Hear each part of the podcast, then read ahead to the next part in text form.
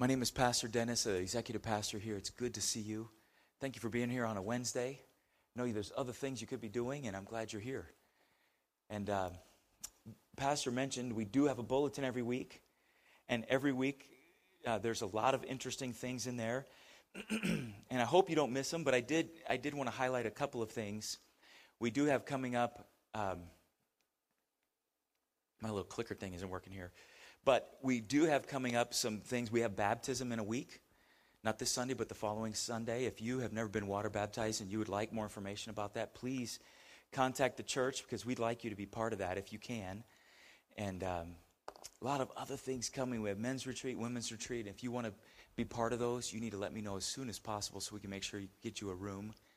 And we would love to see you there. I know for the men, we went last year and had such a great, great time. So I would encourage you to be part of that if you can. Um, let's see. What else? I don't remember what else was on there. It's not that important. Obviously, since you can grab a bulletin and, and you can do that. I do want to talk to you tonight about, about some things that, um, that we all deal with on different levels. And as everything goes, things are different for everybody. Have you ever heard that saying, the eye is the window to the soul? You know, there's a lot of sayings like that that sound very scriptural that, that actually aren't in the Bible. And that's one of those. But there are very similar scriptures that are in the Bible that do talk about that. As I was kind of meditating on that scripture and those scriptures that talk about that, and I was thinking about uh, specifically what I was thinking about is the television. And I was remembering, is anybody here old enough to remember seeing some of the moonshots on TV? Anybody else that old? Just a few of us, okay. I was a kid in the Philippines, and we literally, we, we lived on base, but we went out to the Servicemen Center. We walked like a mile and a half through town to get there because they had a TV that was going to show that. And I remember as a kid watching that, and it was remarkable, remarkable to see. And it was something, it was one of, one of those shared events as a nation that people do. And then, you know, you think about TV and how much influence it can have, and how, you know, we watch sports and you know an event will happen in sports and everybody will see it over and over again you know the same thing and everybody shares this moment hey did you see that? And you know nowadays we can replay it and we can do all of these things with it uh, with tv it's amazing. It's amazing. You know you see uh, beautiful things in your home. You can watch some guy catch snapping turtles right on tv or alligators or crocodiles or whatever. Uh, it's amazing. But what is also amazing about the television is I, I believe what happens with TV and that medium in particular is it slips things past our filters. You ever notice that? There, it has an ability with, with all the amazing wonder of the, the visual and combine that with the audio and the experience, especially with TVs we have today, it slides right through our filters and we, we end up allowing things into our mind that that we probably didn't intend or wouldn't have, or we would have been more guarded about before. Now, again, I keep going back to these childhood memories, but did any of you do this? Like, you, you wanted to stay home from church on a Sunday night because you want to watch this one show? Anybody ever do that? I know it's, it's, embarrassing to admit, but for me, it was like Kung Fu. I wanted to watch Kung Fu. Did anybody watch that? David Carradine? Thank you. One guy. Thanks very much. All right. And so my parents didn't want me watching it. Do you know why? Does anybody know why? Because why? Oh, it's Eastern philosophy for sure. And they knew that. They were smart enough to see that. But I couldn't see it. To me, all I saw was cool fighting and, you know, he was helping people and it was fascinating. And they were thinking, oh, no, but son, you're, you're exposing yourself to Buddhism and all these other things. And it just didn't make sense to me. It was the eye of the soul. And years later, I remember watching that show and I was amazed at how much was in there. The philosophy is it's, it's dripping with it. And it was right there. I didn't even realize it. And it was just passing right by, just scooting right by. Think about how music does too when you add music to it. Have you ever noticed? I love doing this with people, like you'll talk about music and they'll say, Oh, music's not bad. And I don't even listen to the words. And then you'll start to hum a tune and they go, Oh, I know that song. And then they know all the words. What is it about music that just locks it into our brain? And we even use it as a teaching device. Have you ever done that or experienced that? I mean, there's songs I learned even as a kid that today I still know all the words because they're, they're songs that I learned as a kid, like uh, the Fruit of the Spirit song. Did you guys learn that? Fruit of the Spirit is to learn this version? Love, joy, and peace. Long, it's not even a great melody, really. it's long suffering, gentleness, goodness, and faith. Uh, and it just sticks. i I mean, as a kid, I learned that, and I've got it. And that's what happens with this. And so that concept of the eye being a window to the soul is so real. It's real. And it's something that when the biblical writers talked about it, obviously they weren't thinking about television, but it's something that we have that we have in front of us all the time. All the time. Something else you may not think about is this that really when you're watching a TV show or any of those things, in a real sense, a lot of them really are preaching. Do you ever think about that? They're preachers. They're just using, a different pulpit to preach. Let's see. Oh, still not there. That's okay. Don't worry about it, guys. I'm going to just skip it. That's okay. They're preaching, but they're preaching with a different pulpit. Way more effective because they've got the whole visual thing going, the music going, the images are changing a lot. You know, that's why preachers, they tell us to move around a lot, keep people's attention so they don't fall asleep. And that's how it happens on TV all the time. And of course, we've probably heard studies about how kids, you know, their attention spans are damaged because, uh, you know, if they grow up watching TV, those images are changing every few seconds. So for them, it's difficult to read a book because it takes intense, you know, focused time. But think about it for a minute. They're preaching something. What is it they're preaching to us every time? They're preaching something. I remember a few years ago, I, I, I remember being kind of grieved in my spirit because so many people were so into this one TV show. Let me tell you the premise of the show. You may figure out what it was. This girl meets this guy, this man. She's younger than him, but meets him in, in I don't remember where they met. I didn't see the show, but I know she met him and they end up having an affair that night. And then the next day, she's a, she is a medical student and he happens to be one of the doctors at the hospital she's going to be working at or going to school at. And then his wife was also there. And then the way they frame it in the show, the wife is kind of an evil shrew. And so you root for the girl to break up the marriage. See what I'm talking about? It's a wonderful show. Very, very popular. McDreamy and all that. Yeah. And my, I'm not necessarily talking bad about one show. I'm saying they're preaching a message that we allow past our filters because we enjoy the content or it's exciting and interesting. And we all do it. I mean, that's that may have been a more girl-directed show, I guess, than a guy-directed show, but the guys do the same thing.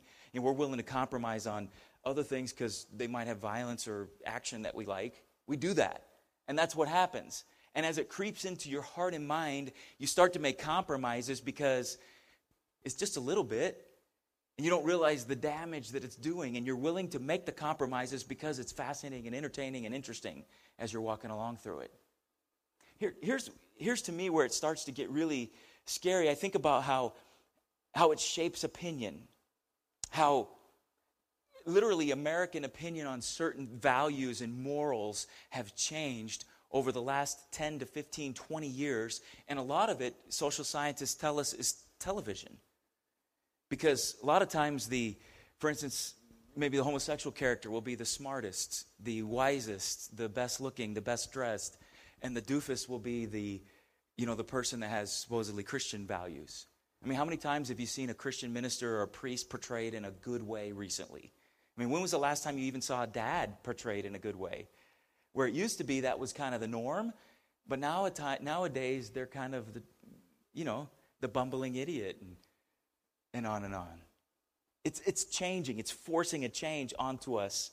I think what happens too is in our life, as we allow that stuff into that window of our eye and our ear, that as we allow it in, what happens is we step into this echo chamber that the world is, where we don't have anybody calling us on it. There's nobody saying, hey, that's not true because we start to tend to lean that way because those kind of things have passed through our filters and we want to justify our behavior and our viewing and what we're allowing in and the different value systems that we're starting to embrace. And then in the world, because that's what they embrace, it ends up being this echo chamber where that's all you hear. And they're all for that. And there's this chorus that goes on all around you, whether that's in music or in videos or television or magazines, and on and on and on and it pushes us as a society in a direction that is unfortunately away from God. My biggest concern, though, is us. Where does our heart go? Anybody remember that, um, that little kid song, Be Careful, Little Eyes, What You See? Anybody remember that? Be careful, little ears, what you hear. Remember? Be careful, little. Was there a mind one in there? Should have been, because it goes right to our brain. And then once it's in our mind, it ends up in our actions. If you have your Bible with you tonight, I'm not going to put it up on the screen, obviously, tonight, but I want you to turn, if you do have a scriptures with you, to Mark chapter 7. I can read it to you, and that's what I'll do. Starting here with verse 20, Jesus goes on and he says, What comes out of a person is what defiles them. For it is from within, out of a person's heart, that evil thoughts come sexual immorality, theft, murder, adultery, greed, malice, deceit, lewdness, envy, slander, arrogance, and folly. All of these evil come from the inside and defile a person. The reason I use that scripture is because those are the things that the world is continually shoving into us in any way they can. Usually it's visual or audio, auditory. But those are the values and the things that are changing over and over and over, and they're pushing in and trying to change your value system. Guys crack me up. Okay, here we go. Um, okay, I'm going to skip through this. It'll take me a second here. Baptism, the eye. Is that kind of creepy? Winded to the soul? Okay. Um, kind of corny. I was just showing you my TV that we had when I was a kid, little black and white. 12 inch.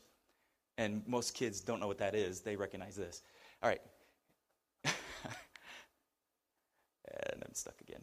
It's okay. Oh, and I was just showing you just some of the images you can share on TV. And of course, the Chargers dominating the Chiefs is usually what I see during football season. I'm just saying. And the moonshot, and then the preaching right into your mind and into your music. And I was going to mention this Maybe you've heard this in history class that the debates, you know, the Kennedy Nixon debates, that people who heard the debates thought Nixon won, but the people who watched them thought Kennedy won. Well, part of the reason was the imagery that was there is, you know, evidently Nixon was sweating profusely and that didn't play well on TV. so, um, and then the dads being good dads and not so good. And then I was going to just illustrate the fact that uh, the. with television, they've really tried to force certain things on us. Have you, have you noticed that? Like the anti smoking you know, deal, which, I mean, smoking is bad for you, of course, but, you know, a lot of famous people used to do this, and now they've kind of sanitized this out of, you know, you see Bob Hope there, and that was Paul Newman, and the Marlboro Man, and Joe Camel, and then, of course, you know, Roosevelt, and, but it's okay for them to push alcohol on us, right? Have you noticed that? And have you noticed what's happening with this kind of this particular kind of advertising that's happening with this guy? Like I don't even know who this guy is, but they keep talking about him being the most interesting man or whatever it is. And they're kind of reframing what it means to be manly and cool and drink alcohol. Have you noticed that? So he's catching a shark and then he's whatever he's doing he's climbing you know the everest and then he's with all these women and then he's the most interesting man so and then i found this this is a german ad what do you think they're trying to sell you there? Yeah, oh. Oh is sad. Exactly. Um, and that's the bubble I was talking about. Let me, let, let's move quickly here. Jesus also said, What fills the heart comes out of the mouth. I, I remember years ago, I'd said something to my mom, and then she said, I cannot believe you just said that. And then the more she confronted me on it, I kept saying, Well, I didn't mean it that way. That's not what I meant. And then she quoted the scripture. Of course, she quoted King James from the heart, the mouth speaks. And it haunted me. I thought, wait a minute. You can tell a lot about a person from what comes out of their mouth. And where does that come from? It comes out of your heart. No, I'm not saying casual missteps of words. I'm not talking about that. What I'm saying is that a lot of times what's in us comes out that way. And Jesus recognized that. For a man thinks within himself, so he is. There's lies we tell ourselves about this echo chamber that the world has. And these are the lies that I feel like we need to confront as Christians today in a huge way. And if you don't, and we all live these lies from time to time and in different areas, for you it may be different than me, I'm sure it is. But these are the lies that we tell ourselves. First lie we say is it, it doesn't affect me. Yeah, that TV show may be bad for other people, that movie, whatever, but it's not bad for me. I can deal with it. Everybody else is a little different for them. It's not the same for me.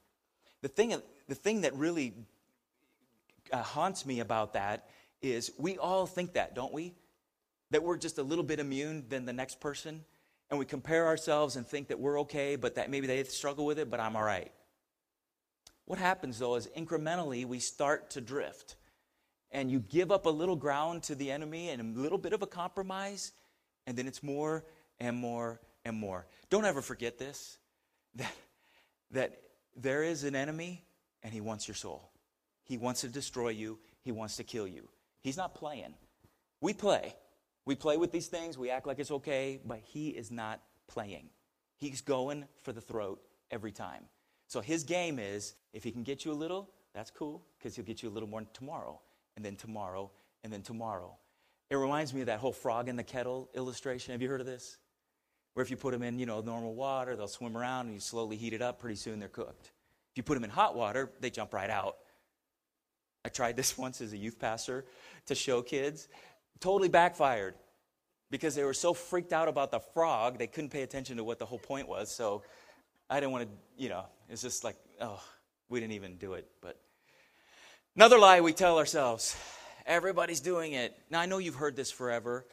You, maybe your kids said this to you. Maybe you said this to your parents. But the problem is, we say it to ourselves, don't we? Everybody's doing it. Or maybe somebody's doing it that we respect or we know is a good Christian or solid Christian. If it's okay for them, it's okay for me. And maybe it's not okay for you. I'm, I'm trying to get you to do a little bit of self inspection right here, introspection to see what is, where is your life and where is it, you know, what is really okay. Some of you may, well, some parts of it are good. I can throw out the bad and keep the good. We do that, right? We think we can do that? Now, I'm not saying that we are we need to be uh, totally legalistic as Christians and make sure everything, you know, I'm not saying we go back to no makeup and women don't cut your hair and dresses. I'm not saying that. But I am saying this that you need to be careful for your own soul. This is your responsibility. God loves you and He cares for you, and He's given you an ability to be wise and to take care of yourself and to watch these things. And you need to be wise as wise as serpents because you need to know what it is. I um, anybody like brownies? Yeah. Whoa, those hands went up quick. All right. Well, imagine if they were they were all brownies, but then there was just a couple that had this. I know it's gross, I'm sorry. But what if? Some parts are bad, but the problem is it, it always gets in there. How about this? No one will know. This is probably the worst, especially for men. Uh, I think it was D.L. Moody who said that, that character is what you do in the dark. You think about it for a minute. If no one would ever know, what would you do? It's kind of like the whole thing with the lottery. If you won the lottery, would you still work at your job? But if no one would ever know, would you still live a good moral life? Would you still live for Christ if nobody knew? If nobody knew where you went and what you thought, would you still live this way? The thing is this you can always lie to yourself and sell yourself, no one will ever know. But even if nobody in this room knew, or your wife, your husband, your kids never knew, you know who knows? It's the person who matters most the person who loves you the most, the person who died for you, the person who cares for you the most, the one who sacrificed for the most, the most for you, he knows. Not only that, even if nobody knew it's a cancer you've invited into your whole your soul that's going to eat you alive and bear fruit one day and you're going to be in pain and sorrow and sadness. You know, I look at these types of situations in people's lives and it's so easy for us to be feel a little bit superior and maybe even a little judgmental when we see somebody who's, you know, maybe maybe had a failed marriage or maybe maybe you're driving somewhere and you see someone who's obviously, you know, on the side of the road destitute or drug addict or prostitute and you wonder how did they get there? Was it overnight? They certainly didn't grow up thinking I want to do that someday. I'm sure there was a point in their life where things started to turn and they started to make compromises and then it snowballed into where they are. And I'm not saying that you're a step from there, but what I'm saying is this to lie to yourself over and over and over and say, nobody knows, is you're just fooling yourself. It's a lie. I want to say this to you protect yourself. Take every thought captive. Every thought. I, I like this verse because when Paul says this, I love how he phrases this take every cap- captive, every thought, and make it obedient to Christ. You know why I like this? Because it tells me that I can control my mind. How many people have you known who've just said, I can't help it? I look at them and I think, you could, but, but either you don't want to, you never have, you never learn to, whatever. But this tells me I can. And it's very forceful. The language he uses is really forceful. Captive, make it obedient. That says that I can take things that are in my mind and I can control that. Now, obviously, I'm not saying you do it all alone. God helps you with this. But as you do this, you take those thoughts captive. Now, how does that work? It works like this. When things happen or images come up, I mean, you literally take your mind captive and look away and think about something else. It's literally that, that harsh and simple. You do it, you make it happen. I think about this guard your heart. Proverbs says, above all else, guard your heart, for everything you do flows from it. I don't know how many of us as Christians really take this seriously. I mean, seriously, guard your heart.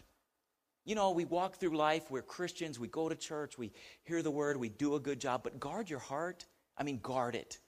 I mean, protect it like it's really something valuable. That it's something valuable that you can't sacrifice. You don't want anything in there that doesn't belong there. That you guard it, guard it, guard it. Let you guard it like you would your teenage daughter. Your heart, though. That you guard it like you would your baby kid, your baby child. But your heart. Do you treat your heart that way?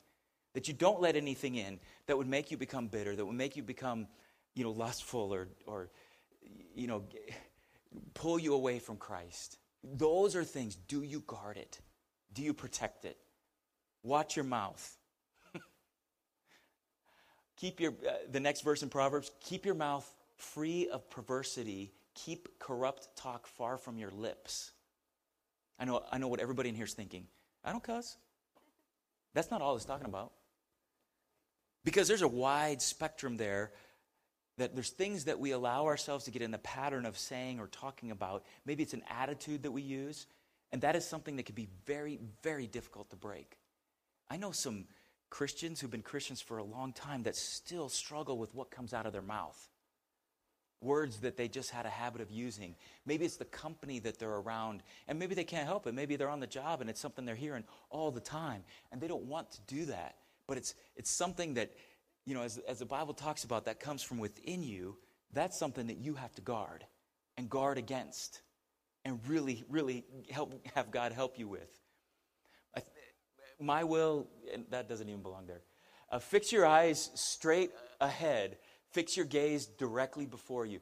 What I wanted you to t- see here is to watch your eyes where they go. Here's what the, here's what the uh, the writer of Proverbs, Solomon, is trying to tell you here. Keep your eyes straight, guys. I think we know what that means, right? Don't don't be distracted and looking away at things that they don't need to be on. Keep your eyes where they're supposed to be, where they're supposed to be. I want to just say something for you guys with uh, sons, with younger sons. They see everything we do, everything. They see where your eyes go. And something in their heart is wondering, why does he do? Why is he looking at her? They do. Even if they're not there yet as a kid, maybe mature enough to understand that, they wonder. And I just want to challenge you keep your eyes where they need to be. Watch your step. Be careful, give careful thought for the paths of your feet and steadfast in all your ways. Do not turn to the right or the left. Keep your foot from evil. I like this, this verse in a similar way to the one that talked about your mind because I control where I go and what I do. I do. Me. No one makes me go places I don't need to go. One of the most sad things I've heard in my life has been somebody saying, Oh, he was just in the wrong place at the wrong time. I don't often say this out loud because it's not appropriate at the time, but I'm thinking if you're not in the wrong place, it's never the wrong time.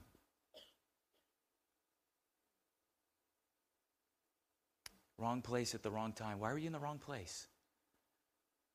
Now, obviously, what they mean is, you know, they just happened to be where the bad thing was happening. But what I want you to understand is this if you're not in the wrong place, it won't be the wrong time, whatever that place is. Watch your influences. Jump into Psalm 1. How blessed is the man who does not walk in the counsel of the wicked, nor stand in the path of sinners, nor sit in the seat of scoffers. I love the psalmist here in this progression. He starts off with walking, then standing, then sitting. Starts off with walking, standing, and sitting. Who, who are you listening to? Who are the people that are influencing you? Are they really people who are godly and have a voice for you and somebody who can lead you into the ways of righteousness? Or are they instead wicked, sinners, scoffers? And, and this part about scoffers, one, one translation says mockers. And as I was kind of meditating, praying on this, this particular verse, it started, I started to think about the fact that I have some very cynical friends that I noticed that my heart is more pure and less cynical when I'm not talking to them. These are Christians, but they're really negative people and cynical. Cynical about leadership, cynical about things going on, cynical. And I found sometimes when I'm not around them for a while, and then I get around them, it's like, ooh, forgot what this felt like. And then when you're around them a while, it's not as bad anymore, and you find yourself joining in again. And then I separate myself and realize I'm friends with them, but I'm not going to be around them because what they what comes out of them is not what I want coming out of me. I don't want that heart in me. They may even be right, but I don't want that heart in me. Not at all. Feed your spirit. But his delight is in the law of the Lord, and his law he meditates day and night. He'll be like a tree firmly planted by streams of water, which yields its fruit in its season, and its leaf does not wither, and in whatever he does, he prospers. It's not enough just to say no to the influences that are in the world. You also need to say yes to what God wants to do to feed and clothe you. You have to do both things no to one and yes to the other.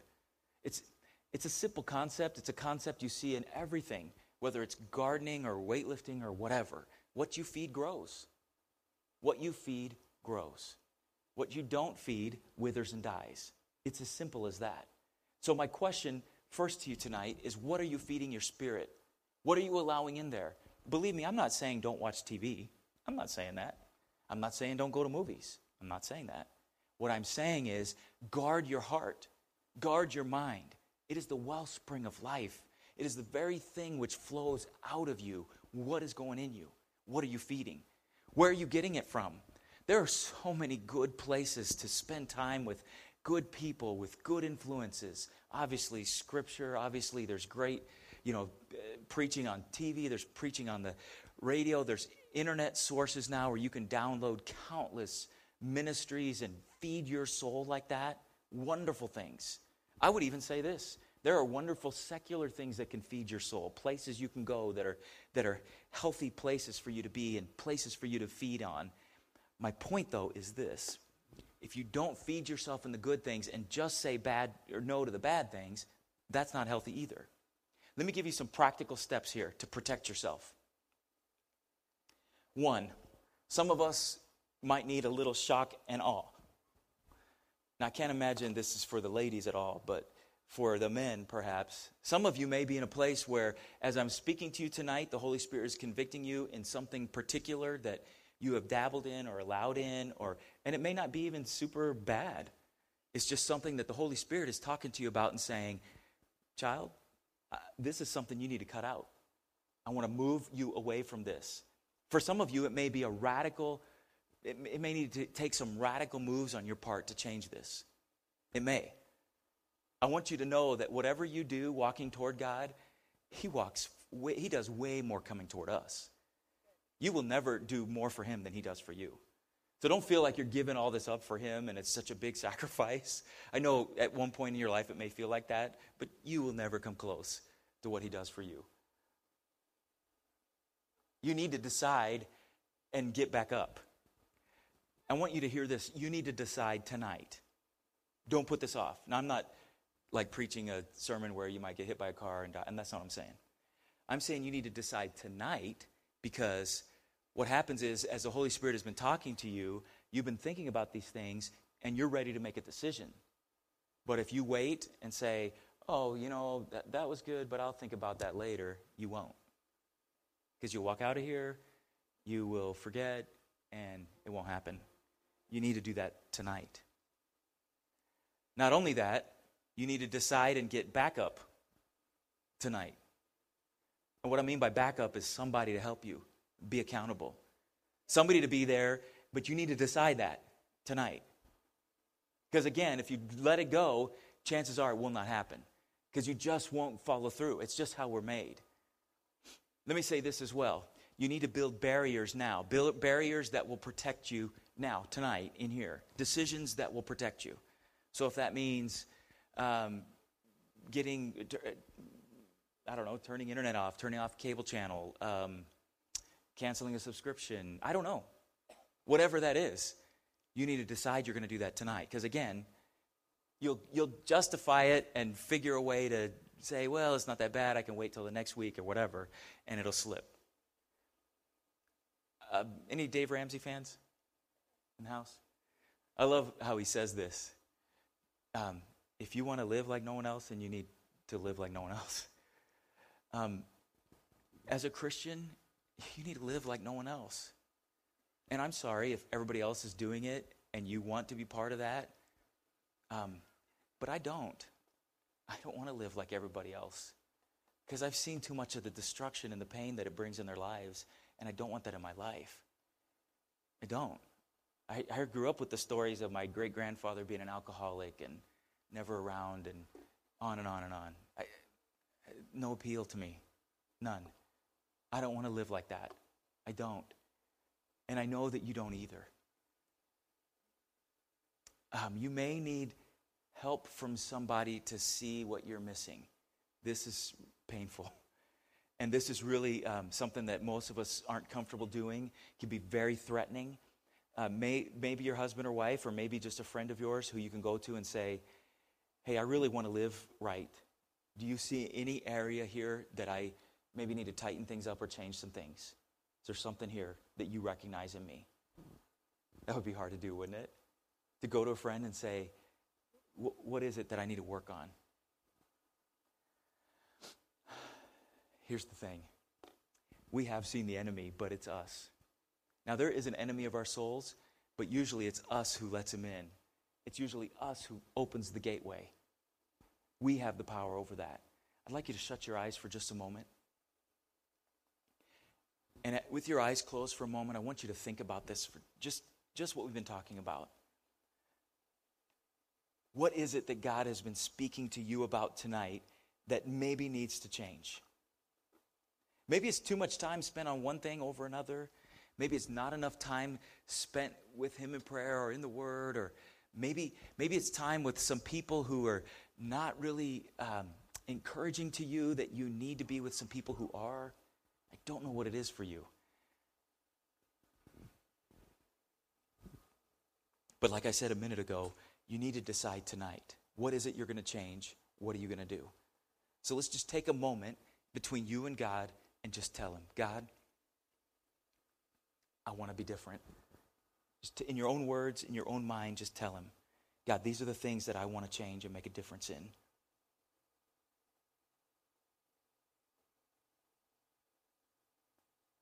Some of you, with your eyes still closed, you may need to talk to somebody and get some help. Get them to be an accountability partner. Tell them, you know, it, it can be very, it can be very threatening to just say, "Hey, I'm struggling in this. I need your help. Will you be a friend to me and help me?" Maybe you need to ask that friend, "What is it in me that I need to change?" But you may need to make those decisions tonight.